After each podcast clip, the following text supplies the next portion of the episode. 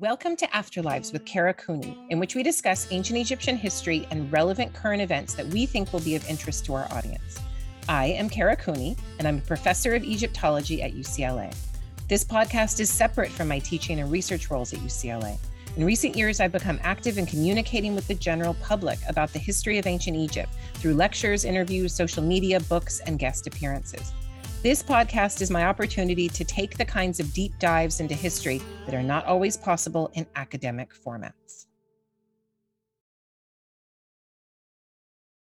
Welcome back. Um, I'm Jordan. I'm Kara, and this is Afterlives with Kara Cooney.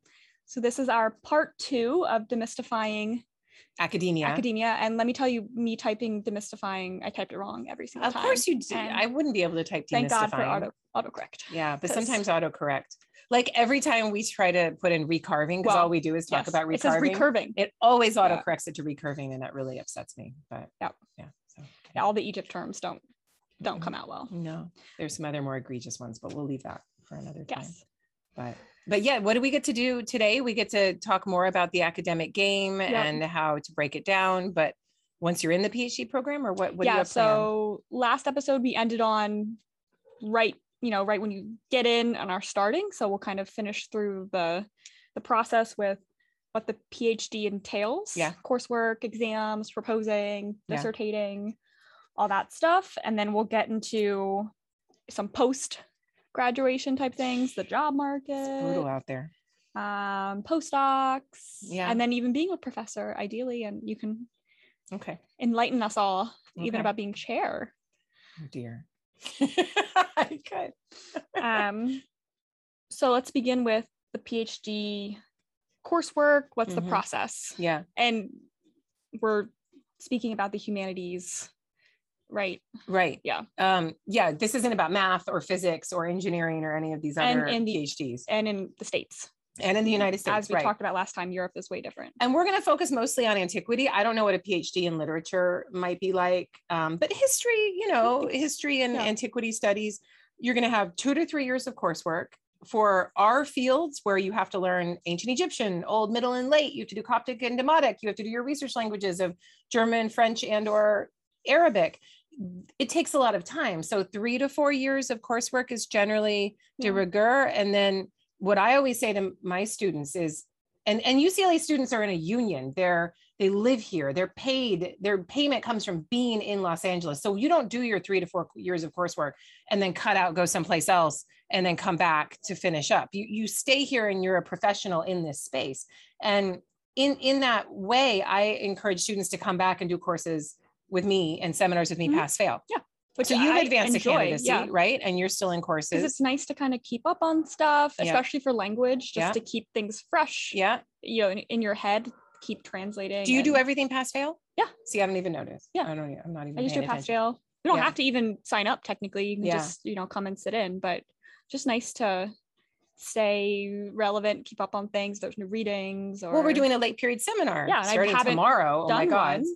And so late period, if you haven't worked on 25th, 26th, 27th, 28th, 29th, 30th dynasty, this is perfect. Yep. And you can come in and, and get a lot of this reading under your belt. And if you take it past fail and you don't have time to read, yep. everyone else is reading and discussing it. So you're learning by mm-hmm. osmosis mm-hmm. kind of what's going on here. And then you can decide, oh, I'll read that one or I'll read, I'll read yeah. this article here or there. So that's what I'll usually pick and choose a couple things to read. And yeah yeah, um, there's just so much information within Egyptology in particular because you're dealing with 3,000 years of culture, religion, language, history. It's overwhelming, mm-hmm. and that, that's not even including materiality in art history. So it's it's it's just a lot. And I think when you're doing a history PhD, for example, and say you're focusing on American uh, slavery history in the I don't know, 18th century, yeah. then things can get more um, magnified into one period. But I think if you're doing that kind of a degree in American studies, you're still going to need the, you know, 400 years of the mm-hmm. beginnings of the of settlement and colonization in the Americas, maybe even before. One would ideally hope before there was colonization in the Americas by the white people, and then thereafter. So, you know, you, your training in the courses is much broader than what your dissertation yeah actually is. well so. and for us to even i think in most ancient studies you kind of have to have a outside area focus too yeah. so we take I did a bunch of courses in the Levant. Me too. That was my Um, outside. So area. it's like it's not just Egypt even.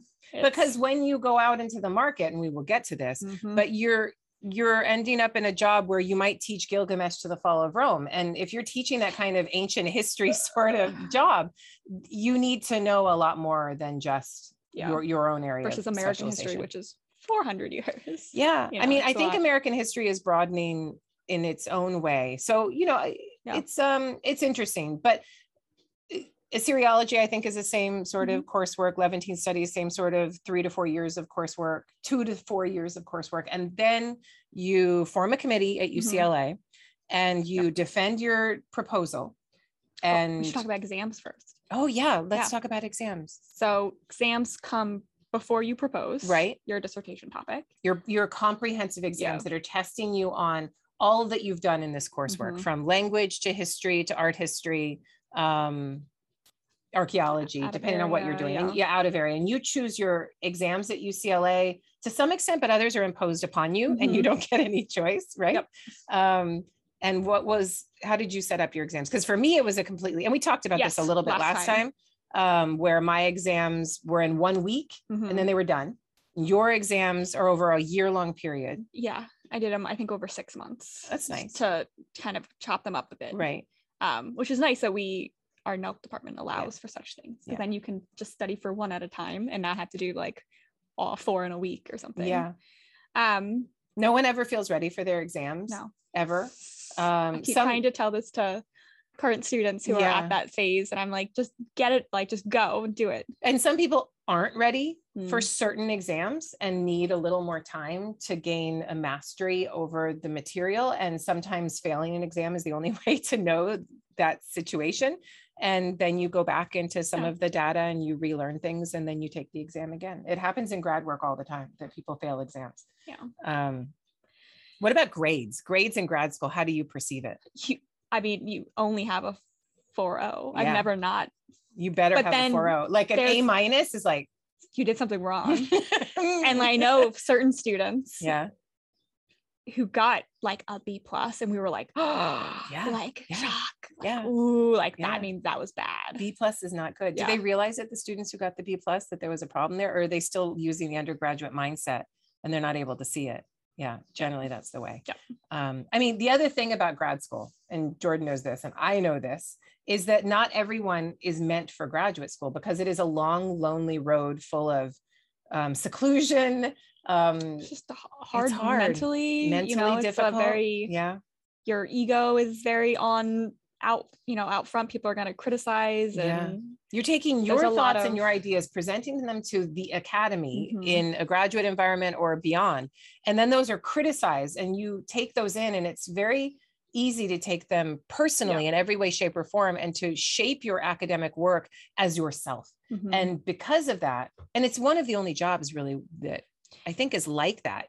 Yeah. what well, else and it's could- because you don't have like a nine to five where it's like you always could be working. You always could be Yeah, doing things toward it. So you feel guilty for taking time off or breaks. I'm always and- working. I'm and it- always working. you know and i think too it's I, I see this meme going around on twitter and other places where it's like you know you were the gifted person maybe in high school or even in undergrad Mm-hmm. yeah. and then you go into grad school and it's you and all the other gifted kids and then all of a sudden you don't feel so special or amazing or you finally meet someone who's way smarter than you So in one way, like, it's "Oh, wonderful. whoa." You come to grad school and you get to be with all the nerds Yep. that you are like, and you're like, these are my people. I connect with them, and then you're like, shit. Now I'm not the smartest person in the room. I'm not the most smartest eccentric, person. Yep. right? They're like, oh, I'm that weird person yeah that likes this. that was my ancient niche like i was like the egypt person And now your I'm like, oh. eccentricity has been normalized, and you're like, oh, okay, so I don't have that coolness like factor. identity Yeah. crisis almost in Yeah. a way of like where do I fit in now? So they're your Who I- who am people, I? and yet you have to recalibrate then how you are as an individual in the world because then you see that there's competition amongst these Mhm. people who are your friends and it's but but the point i was going to make if i remember going back is that not, grad school isn't for everyone Yeah. and you have seen the people that and i don't want to say flame out but it's like they just don't get how hard one has to work they don't get the amount of commitment that it takes Yeah. they don't get the rather perfectionist attitude that you have to apply to your papers and your presentations. Mhm. Um, they don't get the footnoting. They they don't understand they don't understand the the amount of ingenuity and original thought you have to bring to create an argument that is it. yours to contribute Yeah. and so some people who are were good at school and good at book reporting then realize oh my goodness this is not just a strict descriptive and i have to bring something more to the party and some people they can't either emotionally handle it or academically Mhm. handle it and those people usually kind of float away Or get a terminal master's. Get a terminal then Go on and do something, you know, tangentially related Mhm. or something. But because Yeah. teaching if no, there's nothing to- wrong with not finishing. there's nothing wrong with or it finding it's not right completely for you. fine because teaching and not producing research is rewarding in a way Mhm. that academia is not because you, when you're teaching you're you're trying to meet the younger mind and connect with the younger mind and you're not putting yourself up there for consumption for critical consumption of an audience that is why higher level academia is so destructive of hearts souls minds and bodies and why so many academics get a, pre- a reputation for being kind of Mr. Magoo cut off spacey. They're just Yep. in their own world, so they don't even notice it all. Maybe they do that mm, purposefully in a way. Jaded. Jaded, sometimes mean. Yeah, There's like a hazing mean. culture in academia that Yep. is rarely discussed. Certainly, Egyptologists know all about it. They know which universities are famous for their hazing and cruelty to graduate students, And which, which professors are me. which professors are straight up mean Yeah. and where bullying is an essential part of your upbringing academically and professionally Mhm. um, all of those things go along with this um, with this field yeah Yeah. Well, that's what I was going to say too. One of the things, topics we can talk about maybe now is just, you know, the community yeah and, you know, your colleagues and um, between other grad students, between people maybe in your department, but, you know, maybe not Egyptologists or with your professors Mhm. and the, well how have you Dynamics. formed your community at ucla well, I, I think UCLA has a very positive, we have a good positive group. we no do, one's like trying to cut each other down. Yeah, it's true You know, now of course we would have to say this because we're on a podcast Yeah. and this is I mean, there's like there's still like gossip and drama Yeah. stuff will happen, Yeah. but just compared to other things I've heard from other yeah similar departments, yeah it's sometimes can be very cutthroat.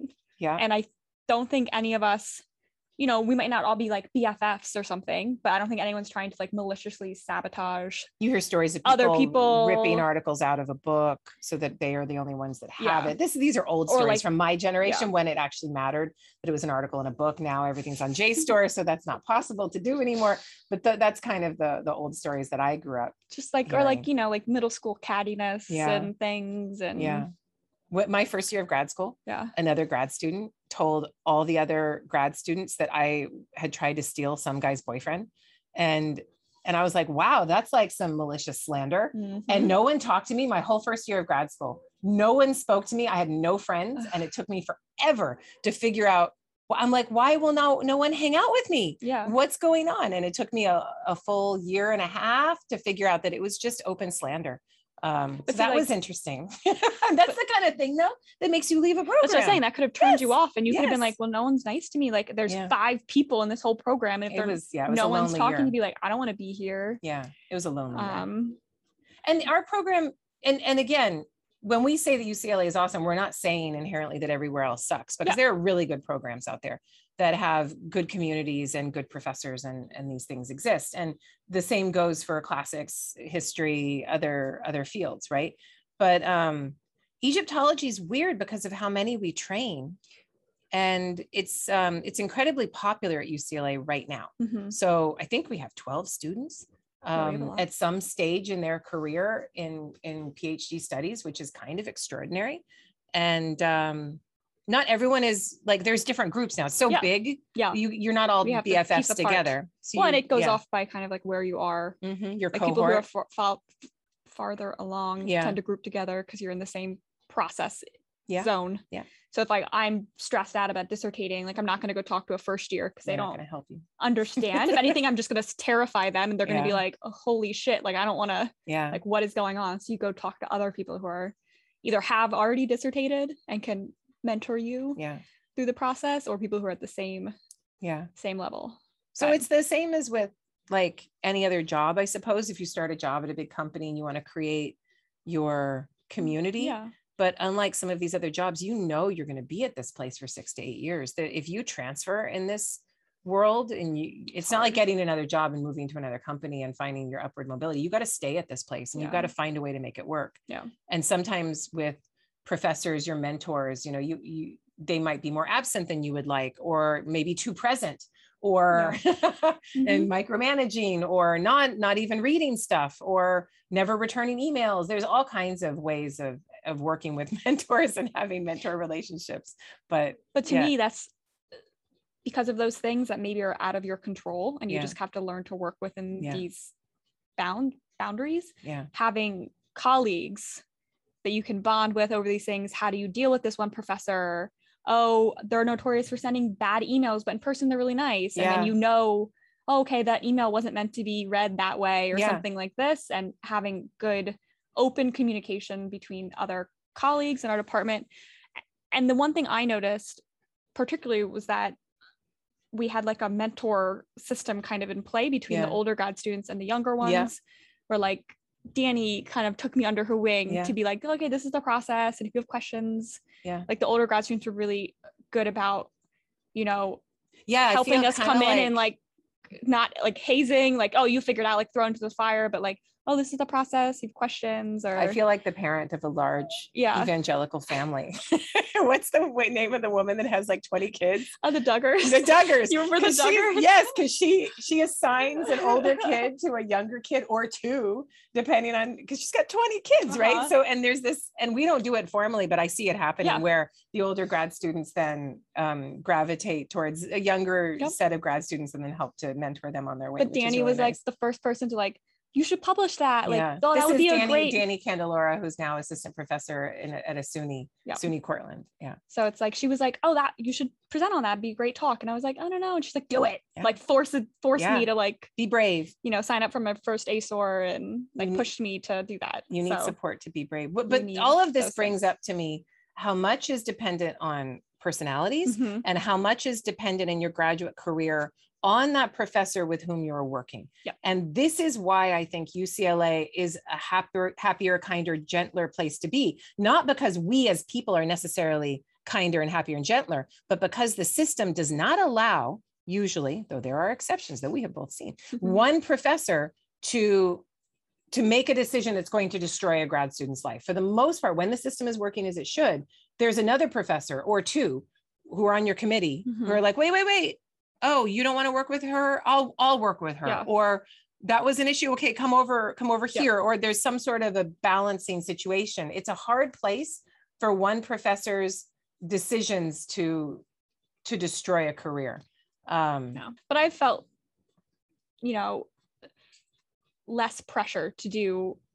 You know, you're not trying to make like cookie cutters of yourself. No, So you don't have to like please me in every way. more, I Yeah. think, more freedom to Yeah. fi- find what they want to focus in on and It how puts they less pressure on me too, Yeah. because then I don't have to be like, oh, that student is mine, and that Mhm. student is a is a a mirror of my work like and we're working me. together. They're You're not my mine. colleague. Yeah. Yeah. So you're working with a committee, and it's a it's a very different way of building a student. So I would advise you as you're looking at graduate programs, whatever they they may be, um, to look for those places that are more driven by committee and less driven by one person. Mhm. Now, you may end up in a place where, and, and my situation was like this. Actually, I had two people that I was working with at Johns Hopkins, Betsy Bryan and Richard Jasnow, who were both very dedicated and really into my work, and it was great. And I was able to get what I needed. There are situations in which you're dependent on one person who's not willing to give the time or the the um the the work, the reading that you need. Yeah. The attention Yeah. in a way. You and know? many places play favorites. So they'll decide out of their five students, Mhm. that's the one I want to work with. And all of the other four are rather discarded, Yeah. neglected, ignored, orphaned, if you like. Mhm. Um, and so that's that's one of the reasons that graduate work is so harmful on mental health, because then you're like, my work doesn't appeal to this person. It could be that you're working with an advisor who is insecure themselves and then can't handle that your work is potentially challenging their work or you they don't want to hang out with somebody who's smarter uh, Mhm. smarter than them i'm using scare quotes for those of you who are listening um, and it's a lot of power in one person's hands And it can some be it's some universities very easily. it can be abused Yeah. yeah As I mean, there's so many instances of yeah yeah of various forms of abuse Yeah. within academia. And i think this goes for any field i Yeah, i think like if you're working in in a stem field and you're in a lab and that lab is run by one person you have the same situation at hand and there's going to be one star that rises up and that gets the best assets and the Mhm. best resources and the grant money and all of this stuff and then other favorites. people are are looking in from Yeah. the outside um, but there's more group work in stem and articles are written by as many as 20 people Mhm. Whereas in our field, and this is the other thing about the humanities, our field is built upon monographs, the work of one, and and single author articles. Mhm. And when you do work in collaboration with others, which we see in archaeology all the time in our field, um, everyone's like, "Well, who wrote it? How did it work?" Um, I just co-authored a paper, with Robin. oh, good, Yeah. that's But it was we, you know, split it up. So it's like you write this part and then I'll edit what you wrote and then I'll add what I wrote and then you edit it. So it's Right. like this very much this back and forth right. process. Um, but we had to do it because it was sensory and textiles. And it was like, Oh, that's I'm textiles, you're sensory. That's going to be a great article. let's Oh, this is the article that I call the wet t-shirt contest Yes. because it's a sensory textile thing. So it's what happens to a textile and dance. and dance and movement when you make it wet, when you Mhm. add oils to it, when you add movement to it. sound. yeah. Um, yeah, so it's the wet t-shirt contest of ancient Egypt. I think it's going to be. that could be Where the is it published? it's um it's gonna be one of the Oxbow That's awesome. in one of the chapters in the Oxbow. That's awesome. Okay, so we talked about exams. mhm. Well, you mentioned committees. Maybe we can explain Yeah. how you choose a committee. So your committee choice at UCLA happens when you come up with what you're going to contribute, your basic topic, Mhm. and you're like, this is my topic, these are my research questions, this is my data. And then once you have that, like you're doing textiles, Mhm. right? And you're working on fashion, then you're like, I want this person to be on my committee. And that person, you know, usually within UCLA, you know who your people are, and you'll have two people Yeah. uh, generally who are in your field already. And so those are just natural fits. But then you're looking on the outside, like who's going to help me with the textile part? Who's going to help me with the fashion part? Um, ho- who's going to help me with the economics part if you're working on an Mhm. economics um, crossover, that kind of thing. And then you, the only defense that you do at UCLA is of your proposal, which is less of a defense is a scary word and it's a problematic word. Um, it's more of a workshop, Mhm. right? Yeah. Where you, so how did it work for you? You presented like So 20 you- minutes? Yeah, you give like a half hour presentation of your proposed Mm-hmm. project, you know, going through your methodology, your theory, what data sets you think you're going to use. And then Mm-hmm. And how much um, time you think things will take? Yeah, like, your timeline. do you need to travel, Budget. real in the weeds kind yeah, of stuff? yeah, like a whole research proposal in Yeah. in a sense. Um, you know, you and you write it up. So Yeah. it's like, you know, 30 page 30 to 50 pages. I think people want them shorter now. But well, no, it depends just on as soon as you start typing, it just keeps going and going and yeah, going. But the mentor. um, you know, you do a historiography of this topic, all the Historiography is just Yep. who is it's a literature history review. of the research of that topic. History of the research of that topic. Who has talked on this topic before? Why is what you're doing any different? Why are you contributing? Yeah. And Why is it important? which to me was the main thing I thought you guys wanted as my committee was Mhm. like, what's why is there, you know, a gap? Why is this worthwhile? You was know, it why what we wanted as a committee? that's you guys kept asking that kind of question, like, you know, like what are you going to contribute? right. You know, like why is it this research project worthwhile right. going, you know, through with it? Right. Like what are you going to contribute? What's the gap that you're going to fill? I mean, my like it needs to be like there needs to be a point to it.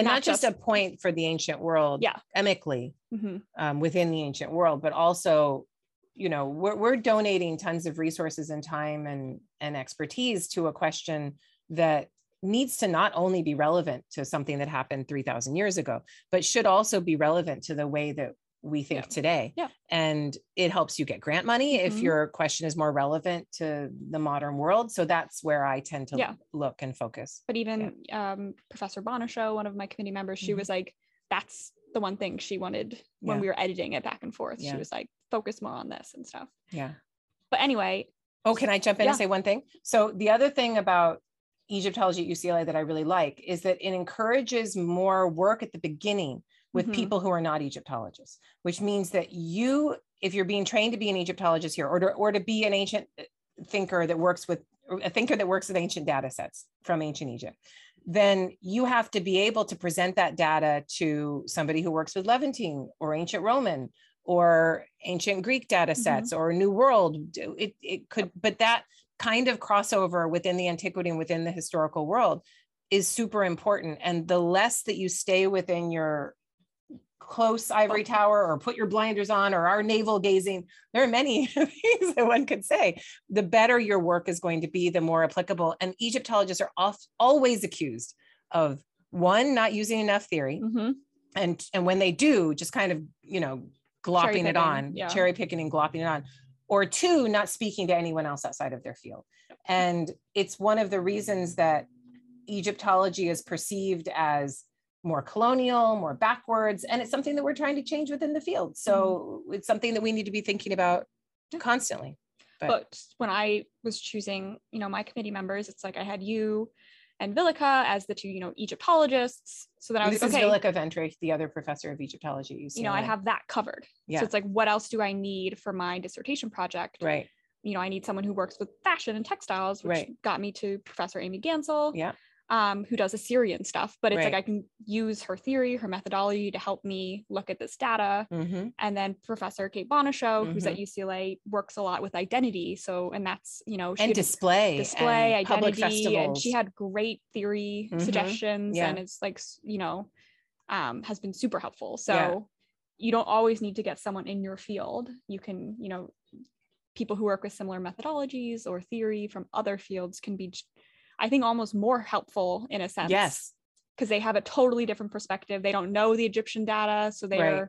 kind of coming from a different. I mean, when I was coming up in the 90s, there were not a ton of jobs in Egyptology, but there were more than there are now. And people were creating the dissertation for those jobs mm-hmm. within the Egyptian field. Where can I make a contribution? Now that the Egyptology jobs are, there are jobs, and there are two this year, one in Brown and one at Johns Hopkins, which mm-hmm. is amazing um, and arguably some others too. But there are jobs coming up, but two jobs for all the people that are being trained is not enough. It's not enough. So you know that you need to be uh, able to apply for all those ancient history and ancient art history positions. And that's exactly what we are geared towards here. And that's what I'm looking for. It's like, okay, what when you apply to those jobs where they want an ancient historian or an ancient art historian who can work with Gilgamesh to the fall of mm-hmm. Rome, how is your work going to be applicable? And it's like, oh, I was that? trained by people who work on mm-hmm. other things and not just Egypt. Yeah. yeah. So we like comparative work, mm-hmm. I think a little bit more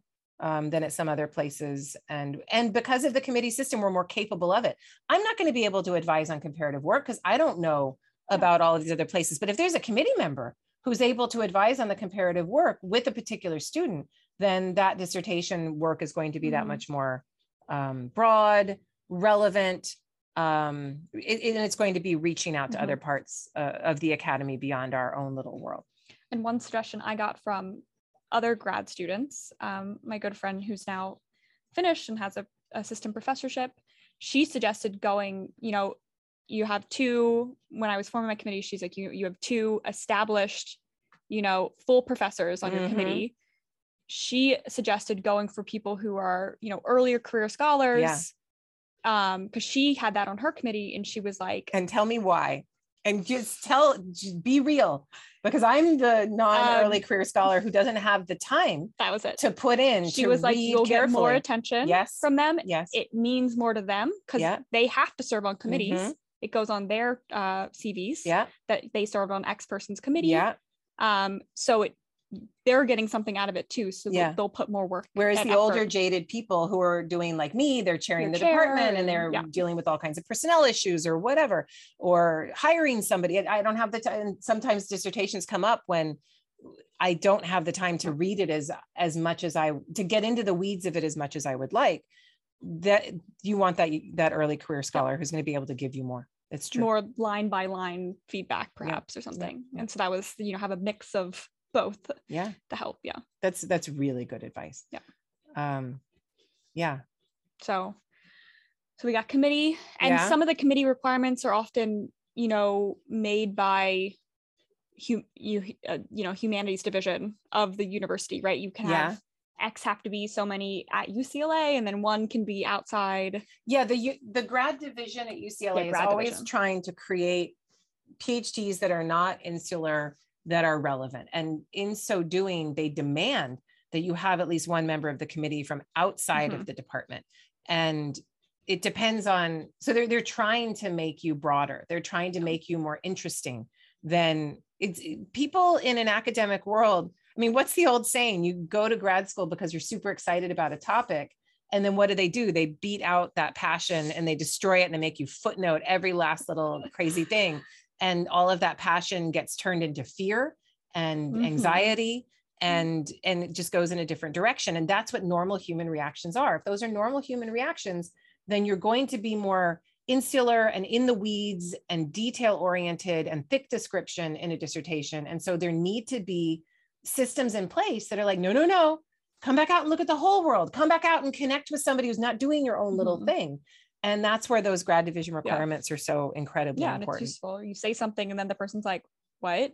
And Mhm. then you're like, oh, I'm speaking, Egyptology right now. talk. and This doesn't make Yeah. any sense to anyone else. Yeah, yeah. Even though they're, you know, a scholar in the ancient world, they have Yeah. no idea what I'm talking about. And I need to the other You thing that that does that grad division that requirement from grad division Mhm. it means and the other thing that grad division systematizes is that you're applying for money internally at ucla It's our next topic. it is our next topic Funding. funding okay so, So to, good, to uh, good segue. thank you so to get like money for travel Mhm. money so you want to go abroad for a year or you want to go to a museum in new Mhm. york or boston or whatever in paris um, you want to work with somebody and learn a language in leiden which we've had students Mm-hmm. do to get that money the best way to do it at ucla is to apply internally Mhm. right easier. and so you're going to be applying against other graduate students if you write a proposal that's totally in the weeds that only another egyptologist would fund then you're not going to get the money you, people are going to be like i have no idea what the utility of this is why it even Mhm. matters this is so uh, you know strangely specific and not useful to me at all then you're not you're not going to get that money and No. so it makes you have to say something Make broader things relatable. yeah Yep. yeah Okay. Well, speaking of funding, yes as so in PhD programs, Mhm. we have grants and we have fellowships. uh-huh Are there any technical differences between these i mean a fellowship besides just like phrasing? Yeah, I think so. A fellowship is your your bread to eat. Mm-hmm. It's your funding for getting through the day. And a grant, I suppose they could cross over, but for our world, not so much. Yeah, For the STEM smaller world, usually, right? for the STEM world, big grants can create That's true. fellowships that then Mm-hmm. are your payment throughout the Like year. NEH or something. yeah. Exactly. But in our world where we don't do as many of those big NEH NSF grants, though some Mhm. of our colleagues do, um, it's the university fellowships that you get sometimes through, do they call the TA ship a fellowship? No. because it's a W. It's all tax purposes. Is how it ends up playing Okay, out. so that's your because TA ship, which is work. TAing is W two form, so it's work, Okay. And then if you get the fellowship, so you don't have to teach, and then that's just a tax nightmare. is it really? It's awful. But you don't Especially have to pay you taxes on it, do you? You do. No, but the way UCLA fills out the 1099 form, they claim like tuition and everything as part of the fellowship. And then it looks like you're making like 60K and you're like, I did not see all I did not see that money. And then the government wants to tax you on 60K. So how do you do it? You just I changed the number. Oh Don't my tell anyone. No, everyone does wrong. this. Everyone does this. Don't come audit me. It's um. It's honestly so much easier when it's just your TAing because it's just a W2 and you're like, they already took out the taxes. It's like such a pain in the ass when you get a fellowship. So the fellowships are this mixed blessing in terms of tax. And then even if you go to the UCLA tax place they Mm-hmm. set up for us, they don't even know how it's done. It's like this very, or you're only supposed to tax. and that changed just recently too, didn't it? It was a Mm-hmm. con- congressional shift of the last Congress that decided that people should pay. So here's what's at work here. They decided that people should pay on the tuition that's that's being paid. So you come in and you're coming in tuition free. Yep. Your tuition as a resident should be 16,000 a year. Yeah. In addition to your fellowship for living, Mhm. you never see any of that money. It's just all internal. They pay themselves. yeah. But, But they're still technically, taxing you on someone's like the department is paying the grad division the money or something, but then they want to tax me. And when that law was passed, and I don't know the name of the law, maybe we can look this up and research when this happened. I feel like it was about notes. five, six years ago. Um, yeah, sorry, Amber, that's something to look up.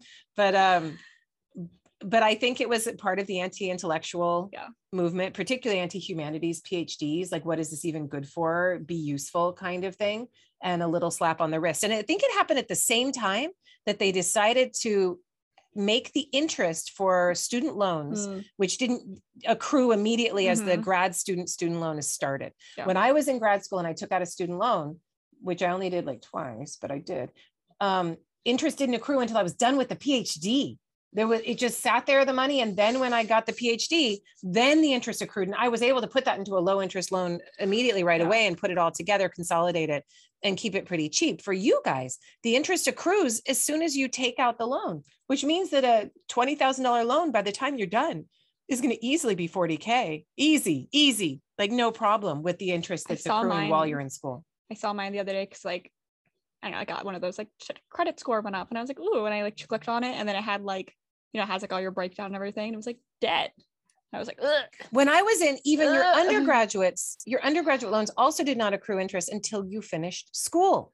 So if you were in grad school, your undergraduate loans did not accrue interest. Yeah. So what they're doing to you is is so unfair and cool. so horrible and needs to be changed mm-hmm. and is it's just it, President Biden you please, should cancel all student debt.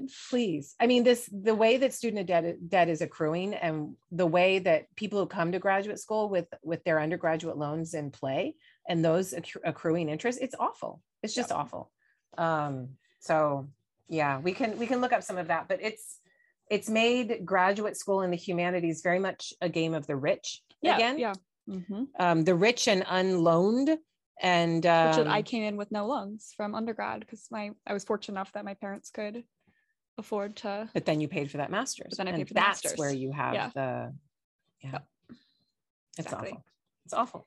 But so in most PhDs, so I think within the states there's kind of two different type of fundings for yeah. PhD programs, at least yeah. in the humanities. Yeah. You have ones that are like fully funded for say like five years, like say at U Chicago. If you get into the NELC PhD there. Five, you get six. Five, five six. six. They yeah. extended it to six, I think. Because mm-hmm. it's hard to finish recently. a PhD in five years, even um, when you have a um, master's. It's but possible. that's why a lot of people at the five year mark at Chicago would then move away mm-hmm. and finish from afar mm-hmm. and go get a normal job or something. Most of the private schools and Ivy Leagues are like this, Fund. where you you are funded a pretty good salary yeah. for five or 6 mm-hmm. years. And then when that funding's done, if you don't get any outside funding, you generally move away from the university, finish your PhD. Yeah in whatever manner that you can. My, my, friend her last year while she was finishing moved back to her parents. Yeah. And just she was still getting fellowship, but she just banked it. That's awesome. Because she's like, I don't have to be on campus. That's I'm not amazing. teaching.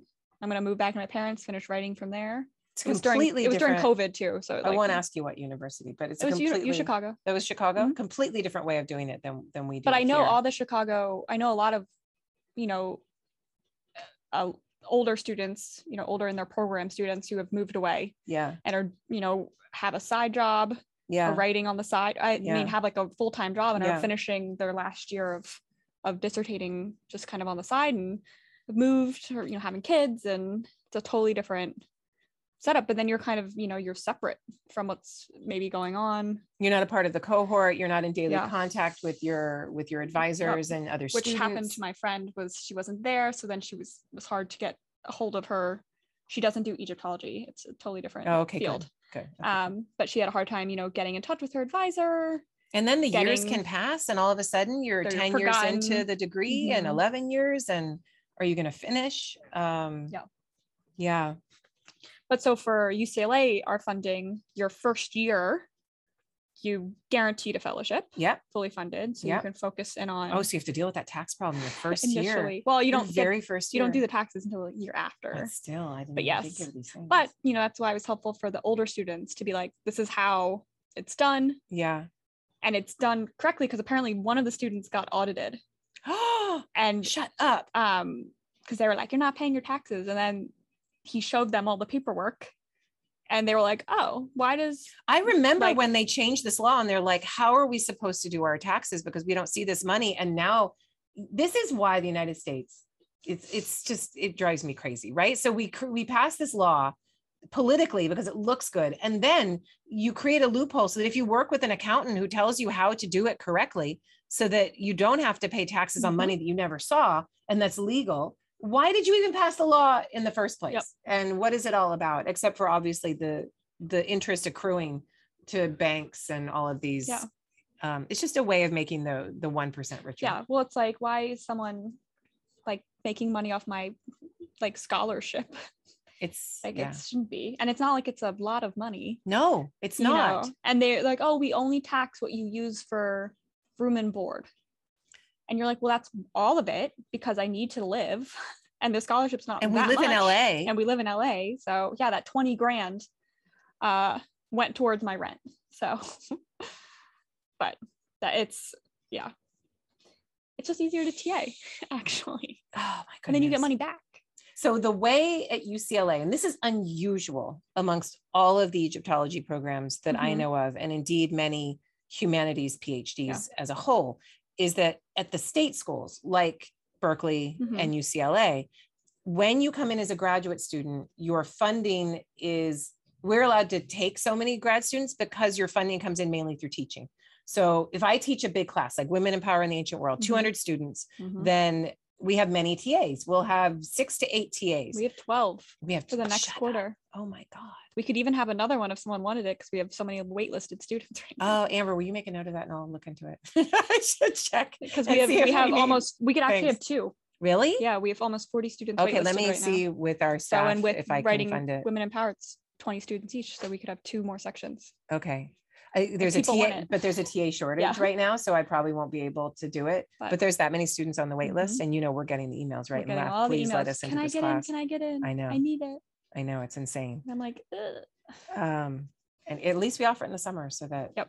so that students can get it before they graduate. But um oh that's interesting. Okay. See how we we're doing work while we're while we're podcasting. That's really funny. What was the question? But so um UCLA is mainly we make oh right. our money off TAing. yes. So it means we can accept more than one student a year per department. It means that you are professionalizing throughout your time here working on your PhD so Mhm. that you're teaching 50% or 75% if you decide to go over and you need more money and you're working on your dissertation research the other and your classes and other things the other half of the time and it means that you have to learn to organize your time Mhm. you can't be single-minded in your in your focus even during a fellowship year i found there's so much going on that it's hard to be single-minded in your attention to your your coursework and your work I think too, at least for me, I get more done when I'm really busy. Yeah. It's when I have more more time, it's exactly like a fellowship. If I just have like, oh, I just have to take classes and I Yeah. get nothing done. Where if I know this is your only day to Yeah. work on your dissertation, then Yeah. it's like, okay, I need to sit down and work on my dissertation Yeah. today. Versus when every day could be a dissertation day, then it, it was never a dissertation day, you know? this is the old joke about sabbaticals Yeah. for faculty when you get you to do enough teaching and you earn time off for a sabbatical and then you start your sabbatical you're like i'm going to get so much stuff done book. it's going to be amazing no one's going to take any of my time i'm going to write my book and and then all of a sudden it's august and you're Oh. like where is my sabbatical gone because really with time organization you kind of need to be around Yeah. all of the noise people- and all the crazy to be able to keep adding to it I'm sure some people are good at it. It's just not Yeah. the way I I work. I need to be like busy, busy, busy. I was just telling Remy that um, this is my husband when he went out of town to Hawaii for like it was a while, like six, seven days, and I'm like, oh, don't worry, I'll be fine. I'm gonna get so much done. Mhm. It's gonna be great. And then he came back. I was like, I, I didn't get anything done, and I I realized I need to be annoyed at the beautiful family around me taking me away from work to want to work.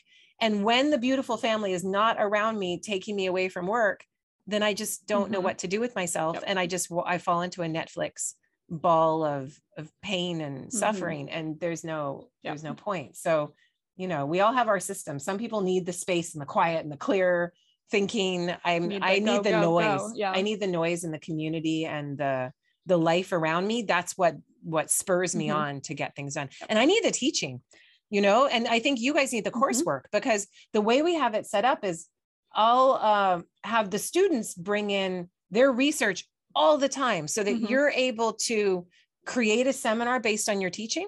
Oh, sorry, based on your research. Yep. And so teaching and research go very much hand in hand and it feeds off each other and creates an awesome feedback Yeah. loop of creation. I think a lot of the TAs, I very much enjoy teaching the Yeah. undergrads. It's Yeah. a nice, you feel like it's very rewarding. Like I'm act, I'm physically, you know, doing something. Students often have like, you know, there's always like the mean students who have mean things to say, but for the most part, you know, they're usually very, you know, um, appreciative and interested. And because she gets student evaluations just evaluations just like I do. And student evaluations are kind of the academic world is weird the way we judge each other. Yeah, We judge with grades. We judge with student evaluations for those who are giving grades. So there's a give and take here. Um, we give them grades, they give us grades in a sense. And when we go up for promotion or when you go up for a job, showing your student evaluations with all of the little detailed comments is an important part of that process. And Mhm. people want to see are you a professor who can reach out to young minds? Are you well liked? Yeah. Are you considered a taskmaster?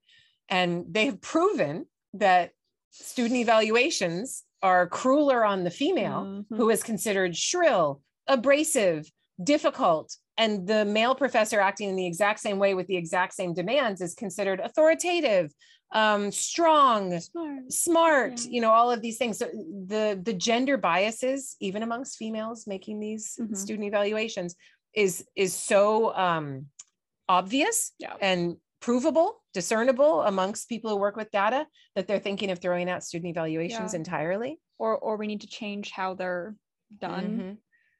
Mhm. Um, Yeah.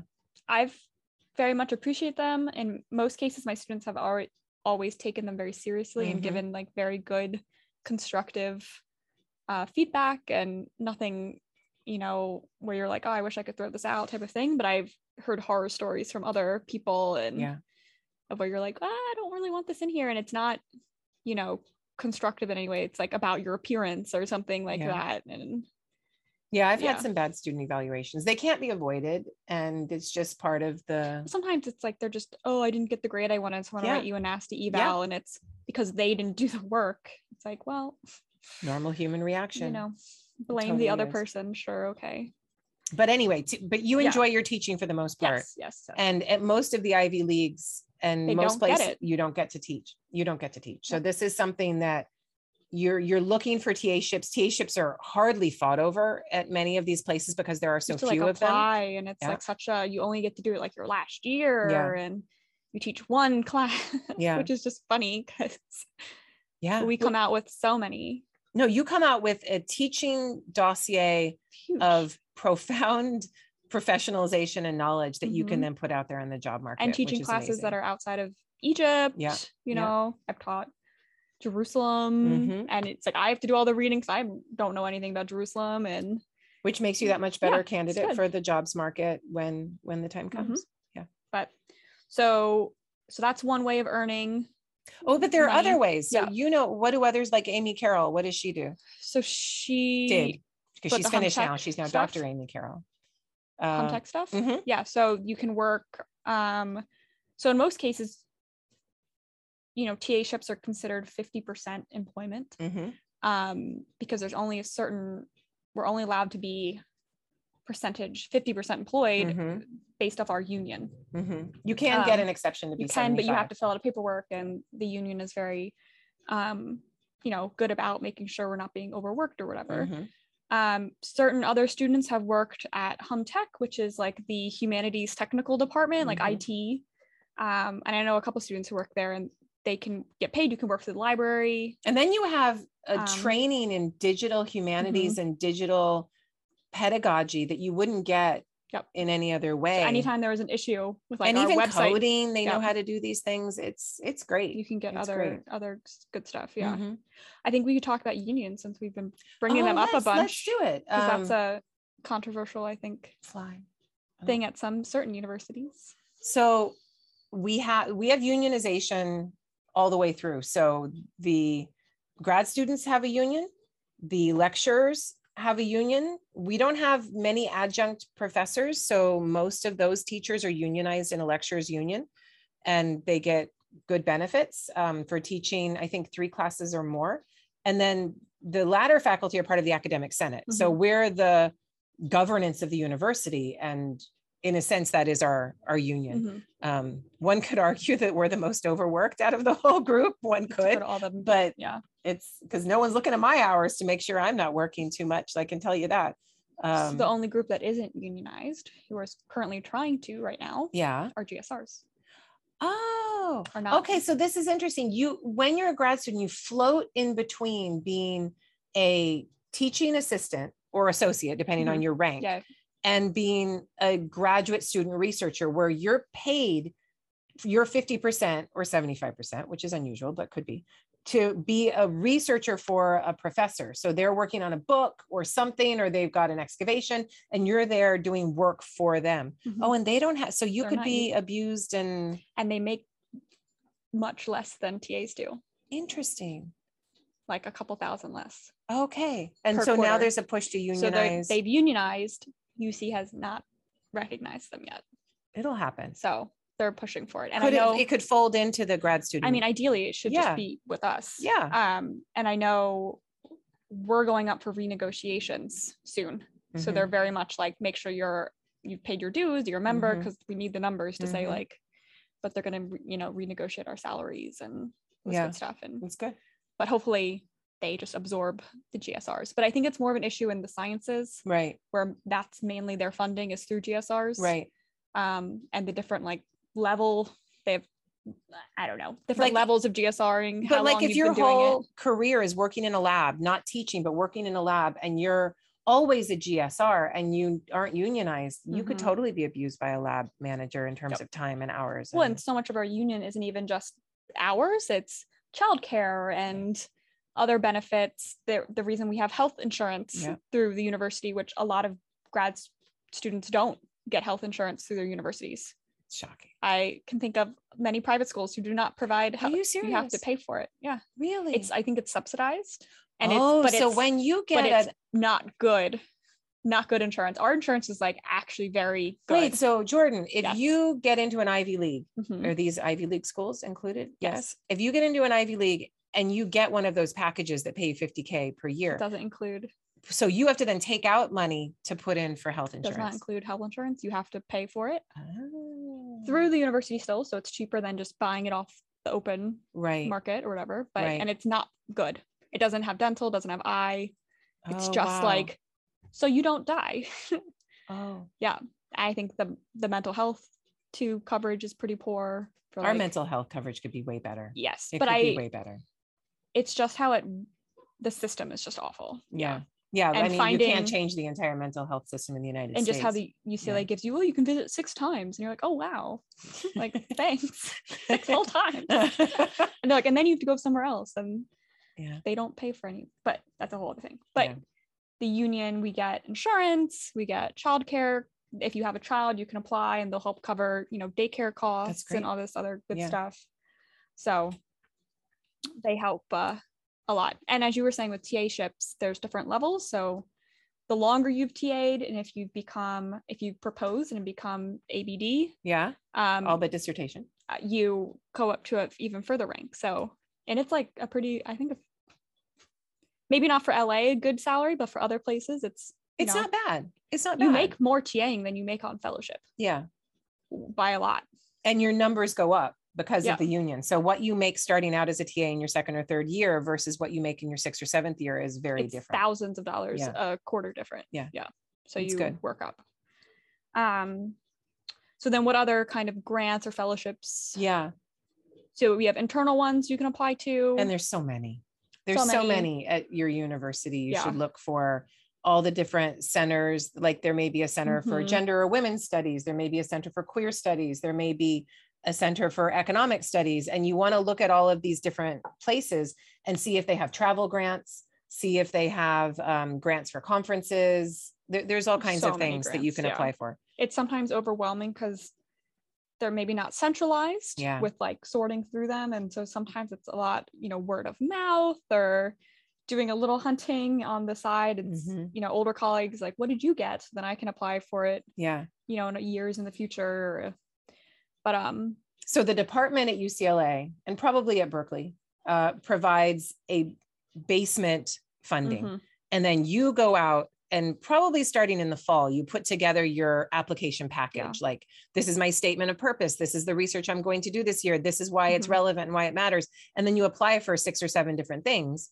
And then you see what what, you get back. See what see throw your spaghetti at the wall Yep. and then see which strands stick to the wall Mhm. and then you add to your salary from there. Yeah. Um, I didn't have to do this at Hopkins. You know, Hopkins, they give you you had a package. you get a package, and there's there weren't because of the package. You I had to look to employment within the university, so I worked at the Yeah, library. that's what I did for my master's. I worked at the Yeah. museum. Yeah, so you find a job inside, and then that job helps to supplement Yeah, your stipend living. and and keep you keep you going in the world. Yeah. yeah.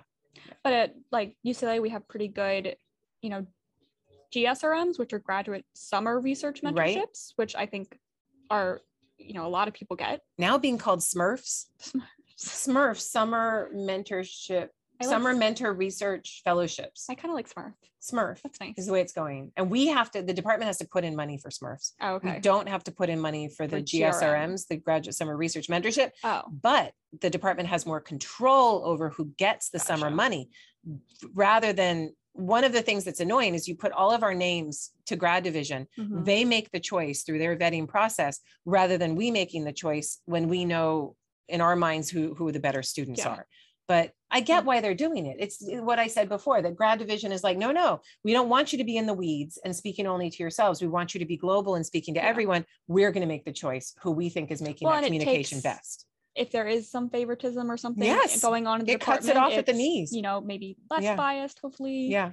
Um, So my our stuff is read by you know the sociology Yeah. division somewhere, or they don't have anything to do with us, and they're like, oh, does this seem to have data? Does it seem to have what it Mm-hmm. needs? And then they'll judge our students, and we don't get to judge our Mhm. students, which in many ways is a beautiful way of dealing with conflicts of interest, favoritism, all kinds of issues. So um, so the Smurf thing is it's interesting. it's interesting. So we'll see how that goes. um, another big fellowship that I think is at a lot of universities are the dissertation year fellowship. Right. What's the reputation of the dissertation year fellowship at UCLA? Well, I just I know that if you get it and you don't finish, you're screwing the rest of us over. Yeah, it's true. So if you Um, get it, you need to finish because then we lose it. because the the way it works is grad division looks at who gets dissertation year fellowships to not have to teach to only focus on your dissertation that's it and if you don't finish the dissertation in that department then that department is not mentoring you properly to finish on time and then that department will not necessarily get a dissertation your fellowship the year after Yep. um, it might al- not always work that way but that seems to be under consideration um, and it gives you a hard out it means your funding is done after Yep. that time and that it's just Well, yeah those you you guys do blessing. rank, right? we do rank them but they're not those rankings are not always followed yeah yeah Yeah. it's always a check and a balance in this but those are nice to have. Mhm. You know, if you're you have one, you know you're done. I think the best advice was from Marissa, who was like already almost done yeah and she applied and got it. And then she Mhm. like gave herself a year Mhm. to like just do edits and then apply for jobs and, work on the had- book you know what's yeah. the book going to look like She write was- some letters for publication She set herself up for yeah like I'm almost already done and I'm applying. she also applied for so many jobs too Yeah. she was able to apply for all the jobs very, you know, always is very organized. Yeah, she on is. point. she is Um, so those are oh this is marissa stevens who's now assistant director of the Pourdavoud center for the study of ancient iran yes um so I think we covered funding, did TAs, all that good stuff. Oh, but there's outside funding Yeah. too, right? So you could apply for, like, I got a CASVA Mhm. grant, Center for Advanced Studies in the Visual Arts, or you could apply for an AAUW, American Association Mhm. of University Women. Um, that's a good final year dissertation fellowship. NEH people do Mhm. even. Yeah, for there's a doing, like- dissertation year fellowship. That's NSF for archaeologies. Does NEH have one too? I don't know. I just know a couple people have done NEH for like bigger, like to fund their whole PhD even. Wow. You can get like a funding from the whole thing. Wow. Um, Um, but you have to apply from that like as you're applying for PhD programs Right. like up front. So, Right. Um, and we don't have those kinds of requirements. A lot of European universities do, where you have to apply have for to these the things um, for statewide funding, Mhm. countrywide funding while you're trying to get into a PhD program. yeah. program. But I think that you know, there's all always like little things, travel grants here and there. Some of you guys are so creative. Like I've seen a lot of people find Rotary Club grants Yep. or like weird little like their hometown has a grant for some sort of education and they pull in $500 for Mhm. something. And you know, you pull in $500 from little grants and you those add up and you're able to Yeah. to make your life more comfortable with those kinds of grants or travel when you have the time in December and the summer. Yep. Uh, to get data that you need or to just learn more about your topic Mhm. and yeah Well, and like little, yeah, little grants here or there for excavation. There's certain things for like Mhm. more archaeology related stuff. Um, but yeah, there's always something you Yeah. can pick up. Steinmetz, they have both. We have an internal Steinmetz, but there's also external. This Steinmetz Steinmetz travel funded. grant is a life saver. Yes. It is the game changer. And we are so thankful to Charlie Steinmetz for setting up that grant Yeah. Every grad student can apply for it once to go somewhere. Mhm. And that grant's generally about a thousand dollars, sometimes a little more, sometimes a little less. Yeah, they take into account where you're going, and it Mhm. usually their goal is to just cover your airfare. and it's So wonderful. it's you know depending on where you're going in the world, the airfare can be, but yeah, around you know a thousand, twelve hundred bucks. right. It's but- it's but it's great. Yeah, that's helped all of us. Mhm, but mhm. and how do you find out about all these grants, Jordan? Like, because I don't have to do it anymore. I look at different grants, right? I might look at some of the bigger Mhm. grants. Though I, Definitely though I like to avoid doing those because then you end up administering your grants your whole life, and I don't like Yeah. it. But how do you know which Definitely word ones? of mouth, I would say. There's no like database that you use. so for- UCLA has one, yeah. um, but they tend not to be humanities focused or at least ancient studies focused. Yeah. Um, And your university will obviously the have one. university Yeah. has some type of grants database. Um, I think our Mhm. SAO is pretty good about sending out stuff that comes through. student affairs officer. um, you know, she'll send it to the grad student listserv. Oh, there's this grant or fellowship available to apply to. Um, yeah, I think it's just something you slowly get a handle on. yeah. There's not like, you know, the AIA, American Institute of Archaeology, has some online, Archaeological Institute of America. yeah, that. Um, but that yeah. tends to be more classic Greek and Roman classics focused. Yeah. But some of the um, chapters have been very useful. Yes. So maybe some of the bigger grants through You AIA don't pay, but then the chapters, we have two chapters here. We have an LA chapter for Mm-hmm. AIA and we have an Orange County chapter. And they fund students two Yeah, to so- three thousand dollars for travel and and research. yeah, I guess just other archaeology or ancient history related institutes. Yeah. Like these things that have, you know, presentations and conferences are always good to check. Um yeah, you can just hunt around, you know, you just do a little hunting and And then some of the local things when you're when one person applies for that, you're like, wait, where did you get that money from? What's Yeah. that? Yeah. And um or certain things you think you can apply for, then you talk to someone who's gotten it and they're like, oh no, like you should apply. They, Right. you know, and it's like Egypt, especially, it's like, does Egypt fall within, you the know, parameters of because some scholarships for like art history would be like outside of Europe. right, You're like, well, that's Egypt. right. But then other times, you know, Egypt gets lumped into the, you know, Greek because uh, of white colonial studies. canon of Yeah. art yeah. and you, you know what's so how you work things, how you, you know, And you have to apply for some of these things twice. You have to know that you will not get some of these things. That is the way. Um, and I think that the other thing that that state schools do well is because we can't fund to the level that an Ivy League can fund is we're always sending you out there to apply for things and we're sending you out there to get rejected a lot and early. Yeah. And so you realize that you won't be surprised by this when you get on the job market and you're like, oh my God, I'm getting rejected a lot and early. It's the norm. You Mhm. should, it's just the way that it works. So you're trained and ready for it. You're kind of battle hardened and battle scarred and ready get- to, yeah, um, yeah. yeah, fully funded. You're not maybe You don't have to do that at more all. complacent. More complacent and also more protected. And then when you're thrown out there Yeah. into the arena and you start to get hit, you don't quite know exactly Yeah. how to deal with it. Whereas you guys are like, this is the game, this is how I got to play it. And you just, you, you find a different way Yeah. through that, that beast. but yeah i think it's you know asking around and this is where the networking comes comes in you know having good mentors around you who know what things to apply for Mhm. friends that know what things at conferences and just I mean, you always have to keeping know that- of But professors, we don't know what the hell you're supposed to apply for. We kind of do. Sometimes you're like, why didn't you apply for I this? you have a good handle on it. Maybe because I'm chair. Maybe. Yeah. And so- but whenever stuff comes up, you always forward it like, oh, That's true. these are good fellowships. These are good grants for you guys. I don't think you're out there like, you know, looking for like you. hunting for things. Yeah. But when they, you know, things come your way and you you direct it towards us or little things like that.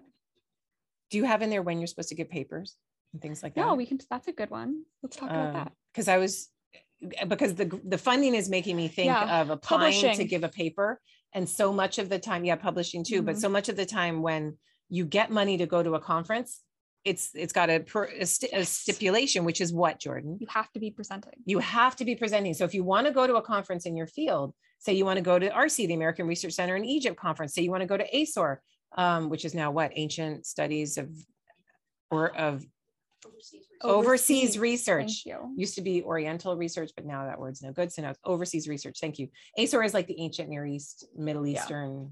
Um, ancient middle eastern studies but say you want to go give a paper at one of these conferences Mhm. then you and you want you need the money to do it because you don't have an extra thousand dollars burning a hole in your Mhm. pocket you to get $200 from that person and $300 from that person you have to say i am giving a paper Yep. um You don't so get the like for last ASOR or two ASORs ago, I guess at this point. Um, I got one of the scholarship student scholarships be- only because it was my first time presenting yeah and I was presenting. yeah So you had to be like it was the first time attending the conference and you were presenting at the conference. and they gave you shit money too how much did they give you Not a lot. like $400 $300 Yeah, like if that it didn't even cover the the hotel room per night was more. Yeah. And when you go to a hotel with for a conference, you know, you really want to have four people in that room. Wow. do the two beds. Do you, did you do that? I just stayed with Jeff. You, so it's just two It people in just the two room. people. But I Um, think I ended up using my dad has a bunch of hotel points so I, he paid for it. and Airbnbs have really saved It was a graduate students because if you get an Airbnb, Yes, that's what we did for ARCE in Arizona. We all just lived in one Air, Airbnb. there's that weird house that I, or no, that was New Mexico. we had two houses. That was New Mexico. Yeah. That was at some weird house Airbnb and But it's Uh, sometimes yeah. nice to be in the conference hotel because you can just run up to your room real quick it and. Um, and there's but you wanna parties in certain money. people's rooms and you know you want to be rooms. I- exclusive yeah. parties yeah i try to get a suite so that i can Yeah. have parties when i'm doing the hotel thing this is true and everyone hangs at the hotel bar and then they run out of alcohol because it's a bunch of Egyptologists. It's awful. When when do you think you should give your first paper? I think you should wait until like maybe close to proposing yeah. or onwards. you you gave a paper in I your gave- second year? I did it in my third year. so it's fine. Third, that's I good think, to, i did my first paper in my third year too. I think everyone feels a push to really present at all these things and just like always be presenting or even publishing really early. Mm-hmm. But you always some universities don't some universities and mentors are like i don't want you out there until you're a complete package and Yes. you look better and but I think you've always cautioned us to like wait a little bit. you don't you know, get you don't want to do it and then you don't want to train wreck i've seen some train wrecks i have seen them. especially say like at ARCE. Yeah. You want to be like you want to be really packaged Yeah. and put together and you also want to be known enough so that people know to come to your paper because if no one knows who you are th- these things are popularity contests and yes you might have a topic that's going to draw people in but Yeah. you also want to be a person that's been networking and Mhm. at the parties and connecting with people so they're like oh i want to go see bill's paper or whatever and they know who that person is and or not even that they have an interest in your paper, but it's like again, like you said, a popularity contest where Mhm. people show up to show support Yeah. for you as a person and as Yeah. a scholar. you don't want to give a paper to 10 people in a room so yeah, happens it's like a too. you have to with COVID, it's been it's been interesting because it's all online. And like ASOR this year, it's I'm doing the online component. i'm doing the online so you're too. pre-recording and Yeah. sending them in and then Yeah. we're all watching them and then meeting or are we well we're supposed to all watch them and then in december we're going to have like a workshop and Right. chat right which my i think panel since it's very focused on like dress in the body i think it will be a good we'll have a good discussion workshop yeah. between everyone. But i think for larger panels that are like archaeology of anywhere it's it's going to be, be harder hard. to i'm in a panel for asor that's about power and that, like so it's perfect and Yeah. I, I think it's it's going to be fun. I was going to go That'll in person and now i'm i'm online. Yeah i think a lot of people were like uh, hesitant and well because there are parts of the country la is doing great but there are parts of the country that are not doing great not Mhm. at all Yeah. um but anyway so Yeah. just know that there is disagreement amongst mentors and and professors about when you should give your first paper Mhm. about how dissertational that first paper should be. There is also disagreement about publication. So some Yeah. places are very much of the opinion that you don't publish until it's perfect and it's you really have something to contribute. Uh, so you probably won't be publishing until your last year Yeah. of the program or maybe even after. Other places are like you publish now, you publish early, you got to get your name out there and be a part of you this game all these things under your belt there's a lot of disagreements about how this should work. Yeah. Um, at UCLA, I think we're probably a little in between. Um, you don't want to be publishing early and fast just to do it. It needs to be something of this is obvious for anybody, but there's such a pressure to publish that I you often see people publishing just to have something rather Yeah. than it being of true substance. well and i think it depends on what your dissertation topic is and how if other people are also writing on it if you kind of want to get your stuff out there to you wanna- put your you know stamp What do I call it? You piss on your territory Yes, you pee know so if you want to be like this is my argument this is my stuff you Mhm. might want to publish yeah, more Yeah. early to kind of lay a claim to things Right. but it's just i think it's yeah. Why do a on- dissertation in some cases for some hotter topics? yeah why go through the whole process of doing a dissertation and hold on to that work for six to eight years Mhm. and then hold on to it for another three years or so until the book comes out Yeah. and nobody knows about it where you whereas you could be publishing parts of it in advance in article form which i always encourage Mhm. students to do so that people know what you're working on and they know that the book is gearing towards something that's adding to you're that. and you get feedback as you're Yeah. going your book will be richer for it Yeah. and it, it makes so much more Yeah. sense I think Yeah. yeah. So I think it depends on Yeah. a lot of factors, but you know, I was gonna say something else about publishing. I'll come back. to articles books Um. edited volumes, peer reviewed. Yeah. Well, we can talk maybe about peer reviews and how we have this stereotype within, I think, all of academia of uh, reviewer number two. How- please explain.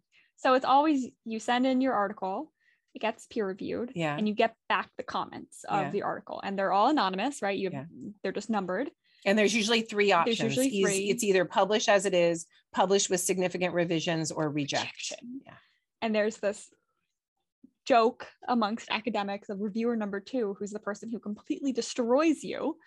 And it's like, reject, this is garbage, like just mean, Yeah. mean, mean, mean. And Yeah. then reviewer one and three are like usually like, this is great. Or, you know, change these minor things. And reviewer number two just Yeah. slashes and burns you. The review process is one of the the most confusing and problematic parts of academia, but it's also there for a reason. Um, like I just posted this Nature article I was just about the gonna bring that Sodom and. Gomorrah, right? The Sodom and Gomorrah and the, the comet hit the earth Yeah.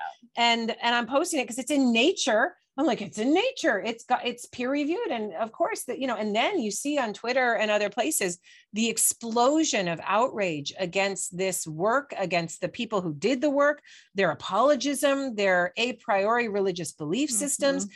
Peer review can fail and does. And there this is a situation in which peer review Well, it's like nature, failed. nature public a while ago, that awful genetic Oh, study yes. in Egypt of the like Abusir el-Meleq and saying and that oh they're yeah. Levantine and white and, and it was like nature what are you doing so problematic. yeah it's Um, like you study three bodies from 3000 years of Oh, history you're right. That was nature too. Who's on Uh-huh. their peer reviewed board? How are They're these doing decisions something. being made? Yeah. Something's i've up. noticed yeah it's been weird lately But just take peer review as a thing. So here's how it works.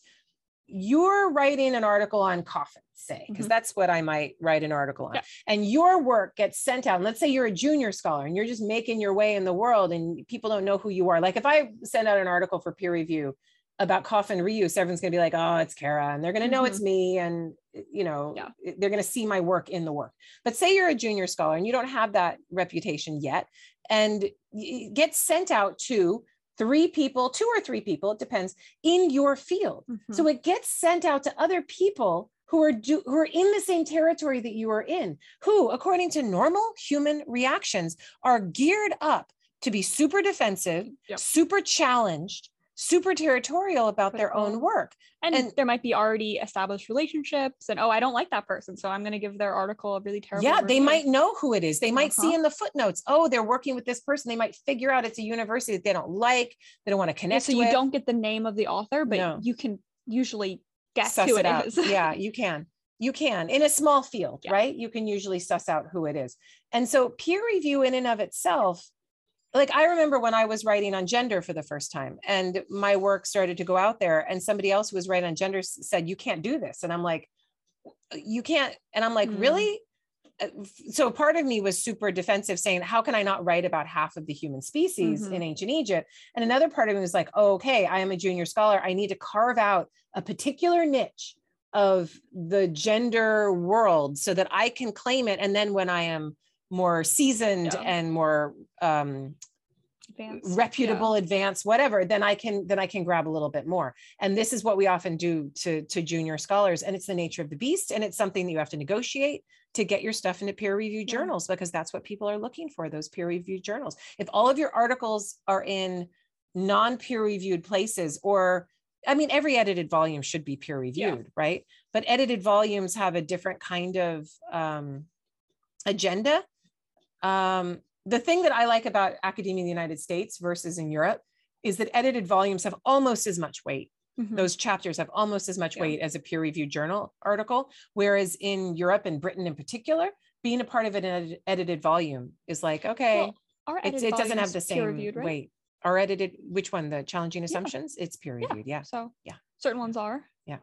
So you know, just depends. And yeah, I went guess if through you the, have and some of the articles got rejected Exactly. in said peer review, and it was a tough peer review. Mhm. I was surprised. So um so it's it's all right. But um but just know that the nature of it is people think this is mine and then they they defend it. And Mm. what's that that defensive posture is something that I think you see throughout academia, Yeah. even where professors work against their own students potentially to keep their territory as their own and Mm-hmm. keep their power as their own rather than sharing and making the the pie larger. just it's very capitalist. It's very capitalistic. I like that, Jordan. Right? Yeah, I think Yeah. you're right. we need to be more Yeah. you like thinking more of like longevity and helping and like more um Yeah, nail on the the word? head. instead of just thinking about myself i'm thinking about all of us as a whole we need some more Egypt- socialist. yeah um, making egyptology better and not just Mhm. myself yeah.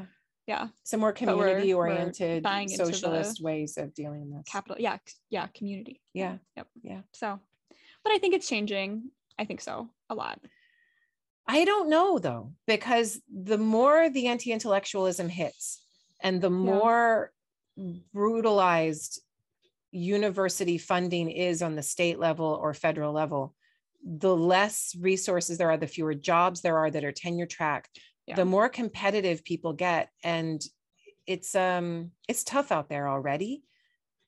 As uh, we've talked about before, and we talked about last time that we're go- academia is going through a big, profound change. I think over the next 20 years Mhm. um, is going to be a really interesting time to see what comes out the other side of this Yeah. fire. But right now, I see a lot of overwork, overburden, Mhm. um, people holding on by a thread, a lot of mental health crises, and a lot of people who don't feel supported as they're moving forward in the field. But yes but i also see people being more open Yeah. about it and not hiding it which i think here is part of the start of Yeah, like coming up with a solution yeah, um and being more open to you know maybe this is big on twitter lately of using non-traditional academic type of writings Yeah. within syllabi for the Yeah. students and there was you always get shit for your trade books yeah. Right? you always get shit for my trade books. and but i think there's a push now to like blog posts are cool twitter threads are great like trade books are awesome they're still well researched just because like it's, it's for a not in a- popular audience. just because it's not in a peer reviewed you know whatever this But that's academia in a nutshell. I've written a book that tens of thousands of people are going to read, Yeah. and it is less valued and more poo pooed compared to the book that I will write that about a thousand people read. Yeah. And that is academia in but I think it's changing. At I least think you're right. Yeah. I think she's right. and like posting podcasts Yeah, it's true. is becoming, you know, Twitter threads and books that people actually read, yeah. you know, and more people writing books that people actually read Yeah. and not these super ontological like big word big word big word that no one knows what the hell you're saying um Or doing both. there is a both. place for Yeah. both kinds of work. And that's um which is like I think the um keynote at ASOR a couple years ago with Eric Cline. I missed it. It I was his whole it, thing was about like it. writing books that people actually will read. Mhm. 'Cause Eric is really good about Mhm. writing a bunch of books that people like reading and This is Eric Cline who wrote um 1177, the year that civilization died. Is that the title? yeah, digging Collapsed. Thank you. digging Armageddon. He's written so many books. Yeah. But his books, your books, they're all super well researched. Um and just academics sometimes just have some have a you know bug in their bonnet about it. A maybe bee in their because- Maybe because they can't do it. maybe because it's a skill. You, have to be a good writer to write those types of books. I mean, it makes you it, it sets You you, up for more slings have and an arrows. actual good voice. you're you're putting yourself outside Yeah. of the ivory tower you're making points that are much broader than you would make in your own research it's a different kind of writing um, obviously my grad students know that it's something that i think is valuable and Yeah. should be more valued as time goes on um, Because how did I get into this into archaeology and ancient history in general? Was reading those books when I was younger. which ones? Your book, watching you on TV, Oh my god reading Eric Cline's book. I can think of like just all those like How more old were popular you when history. you read my Hatshepsut book when did when was it released? I'll tell you how old I was. When was it released? uh, tw- oh shit amber 2014 that one So I was in undergrad. okay Yeah, that's okay That's fine. That's but I remember alright. watching you on TV when I was like middle school. Shit. So, i was a youngin but just I look back, I was like 30 pounds lighter. I'm like, oh, look at you, hot young thing before baby. So cute.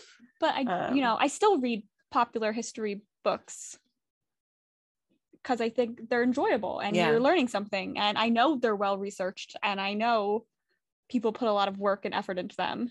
Yeah, we need we need more historical novels written Mhm. by academics. I think that would be great. I just like, read like The Last Circe, Duel. that book. Who's Circe by? Madeline Miller. Oh, so good. Such a good book. so so good. I Yeah. love it. And I, I have her ne- her other one, the first one. Achilles. Yes, and I haven't The started Song yet. Achilles. Um, That one's apparently very sad. oh, Like, see, I've, I've heard to this and I'm avoiding Yeah. it. So I see it in my little Kindle thing, and I'm like, I can't handle But I have sad. so many. I have a book. Circe was sad. Yeah. But great. It was so good. But even not like Circe and stuff is nonfiction, good. Mm-hmm. but even fiction books. I, I've, I've No, been- Circe's fiction. fiction. Sorry, Yeah, uh, nonfiction. Like I read The Last Duel. Yeah, That was it's a great book. That's a Eric short Jager. little- He's UCLA. Short little thing. Mhm. Um, you know, there's so many good like little fiction, but more for the you know public. Yeah. Yeah. More people can digest. Okay, well, I think we covered coursework. I guess we can talk about the dissertation process and Yes. up to at finishing. Okay. So the dissertation is your first book. It is your ability to show that you can work with data mm-hmm. and ask a research question that demands that you go through the data in a painstaking way that other people aren't going to have the time to do. If That's what dissertational contributions are about. Yeah. And then you analyze that data, package it into a book, and then put that out into the world to be published on UMI. What does UMI stand for? Uh, Oh my God, we made we were just making ourselves look really stupid. It's out of. Michigan, right? Is that what it is? I Like the- think.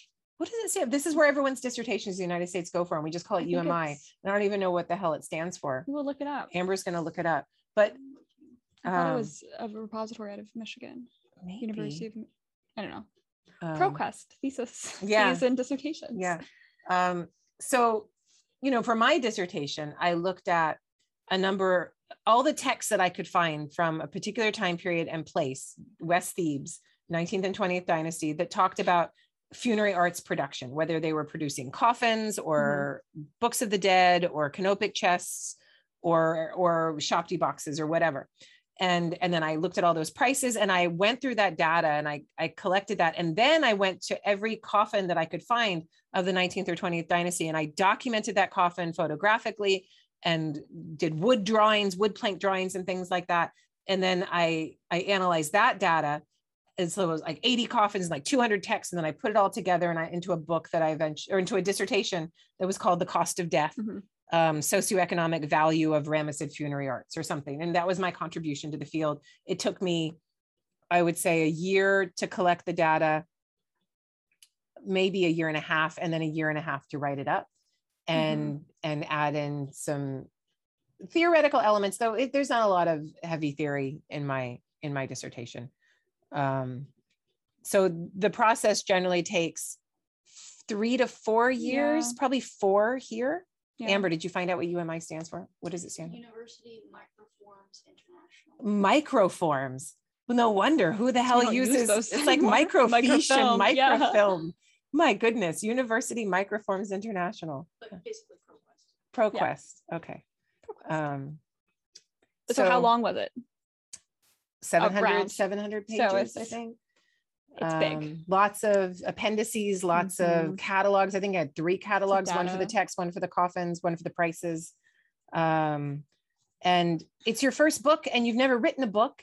You don't know how to write a book and you don't know exactly what your voice is and mm-hmm. what your arguments are. And uh, the hardest thing about a dissertation is as you're working with the data, you end up writing it from the perspective of analyzing the data, which can make for a very confusing dissertation without a, a real thread yeah. through it. Mm-hmm. and and i see students doing that. I'm like no no you're you're writing this in the order that you're looking at the data. Uh-uh.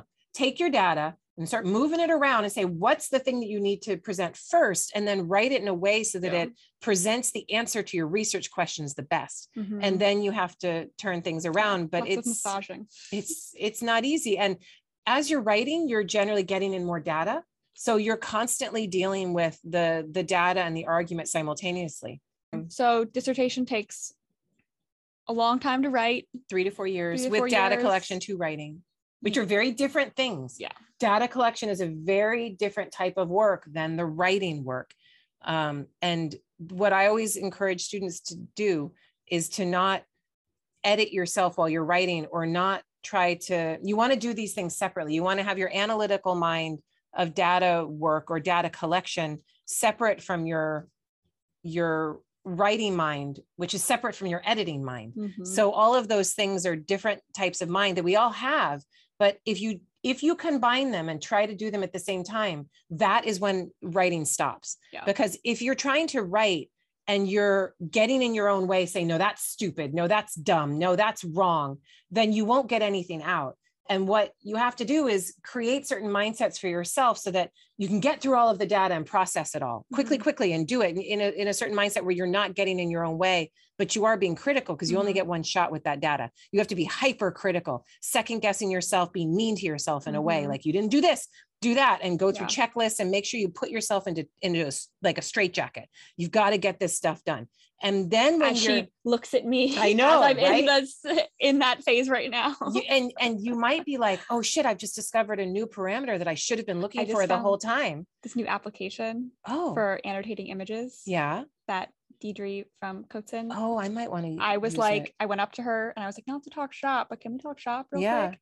And I was like, I know this software exists because I was editing a grant mm-hmm. and they were using a certain type of software and i was like i want this software for my dissertation. So you can annotate all the visuals. You can take you can dump all your visuals into it and create like a database and then tag things and it will auto it will auto you can create like polygons and tag and then so i'll be able to search like x garment oh that's awesome and it will pull all the ones that have them. So i'll just be able to do my numbers like oh my god that's amazing. And i was like this and I like she told me that and I was like, it's perfect. Oh my goodness. And that's it's awesome. open access. Like it, it's a repository online. So I could just link to my database.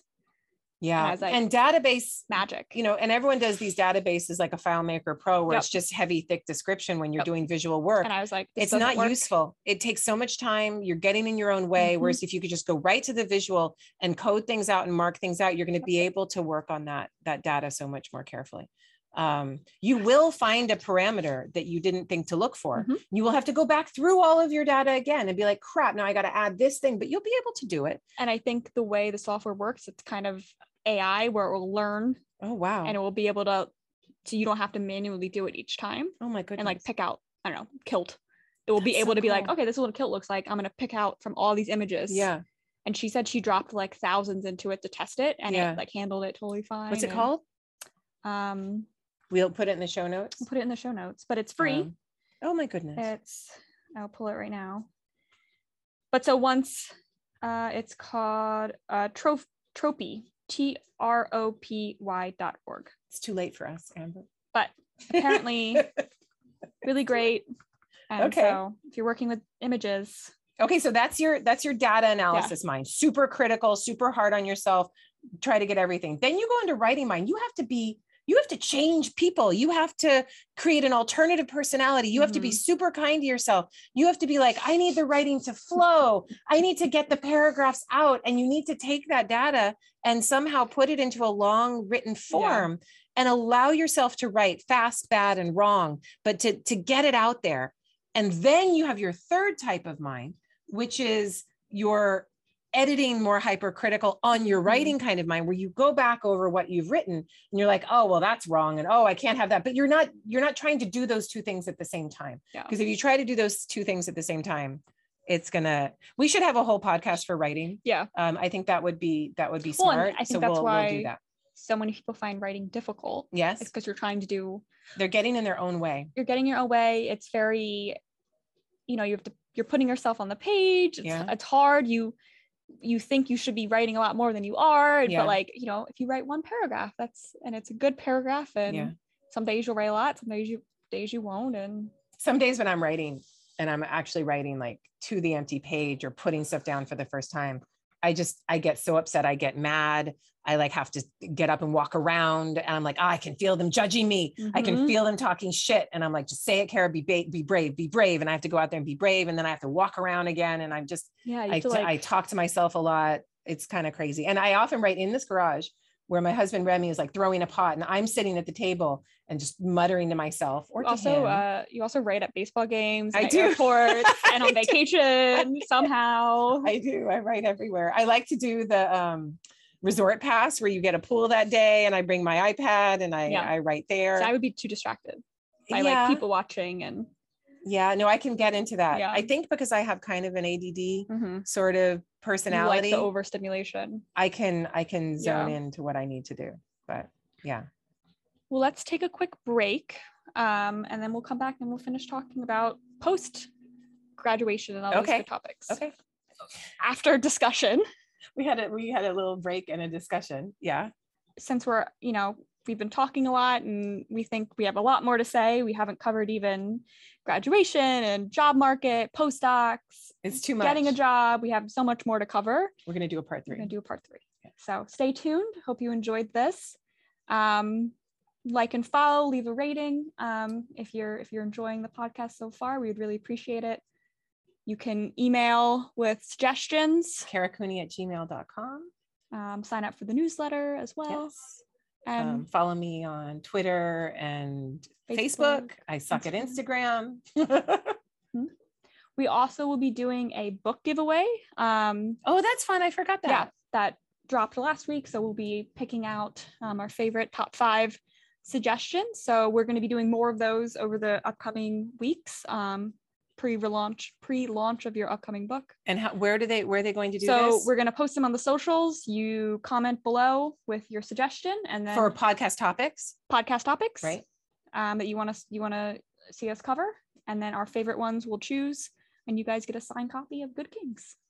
And those So- are those are courtesy of Nat Geo. So Nat Geo Books was like, "Oh, we love your podcast, and here's some books. Give them to your your listeners." So thanks, Nat Geo. That's that's great, Yep. and those will go out in the next month. Yeah. So uh, if you have an idea, let us know, and you probably win a signed book. Then It's pretty cool. Yeah. So come up with a good topic. we We'd love to do it. need some ideas. Yeah. Yeah. Awesome. We'll see you see you next time. Thanks for listening. Bye. Thank you to our listeners for your support and for subscribing wherever you listen. If you enjoyed the show, please leave a five star review and help raise our profile and let others know about it. Send your questions related to the show and topic suggestions for future episodes to karacooney at gmail.com. You can find the video version of the show on my YouTube page, and full show notes will be posted in the podcast section of my website, karacooney.squarespace.com. For that, thank you, Amber Myers Wells. There, you'll also find info on my books, upcoming lectures, and you can subscribe to my newsletter. You can find me on Facebook at Kara Cooney Egyptologist and on Twitter and Instagram at Kara Cooney.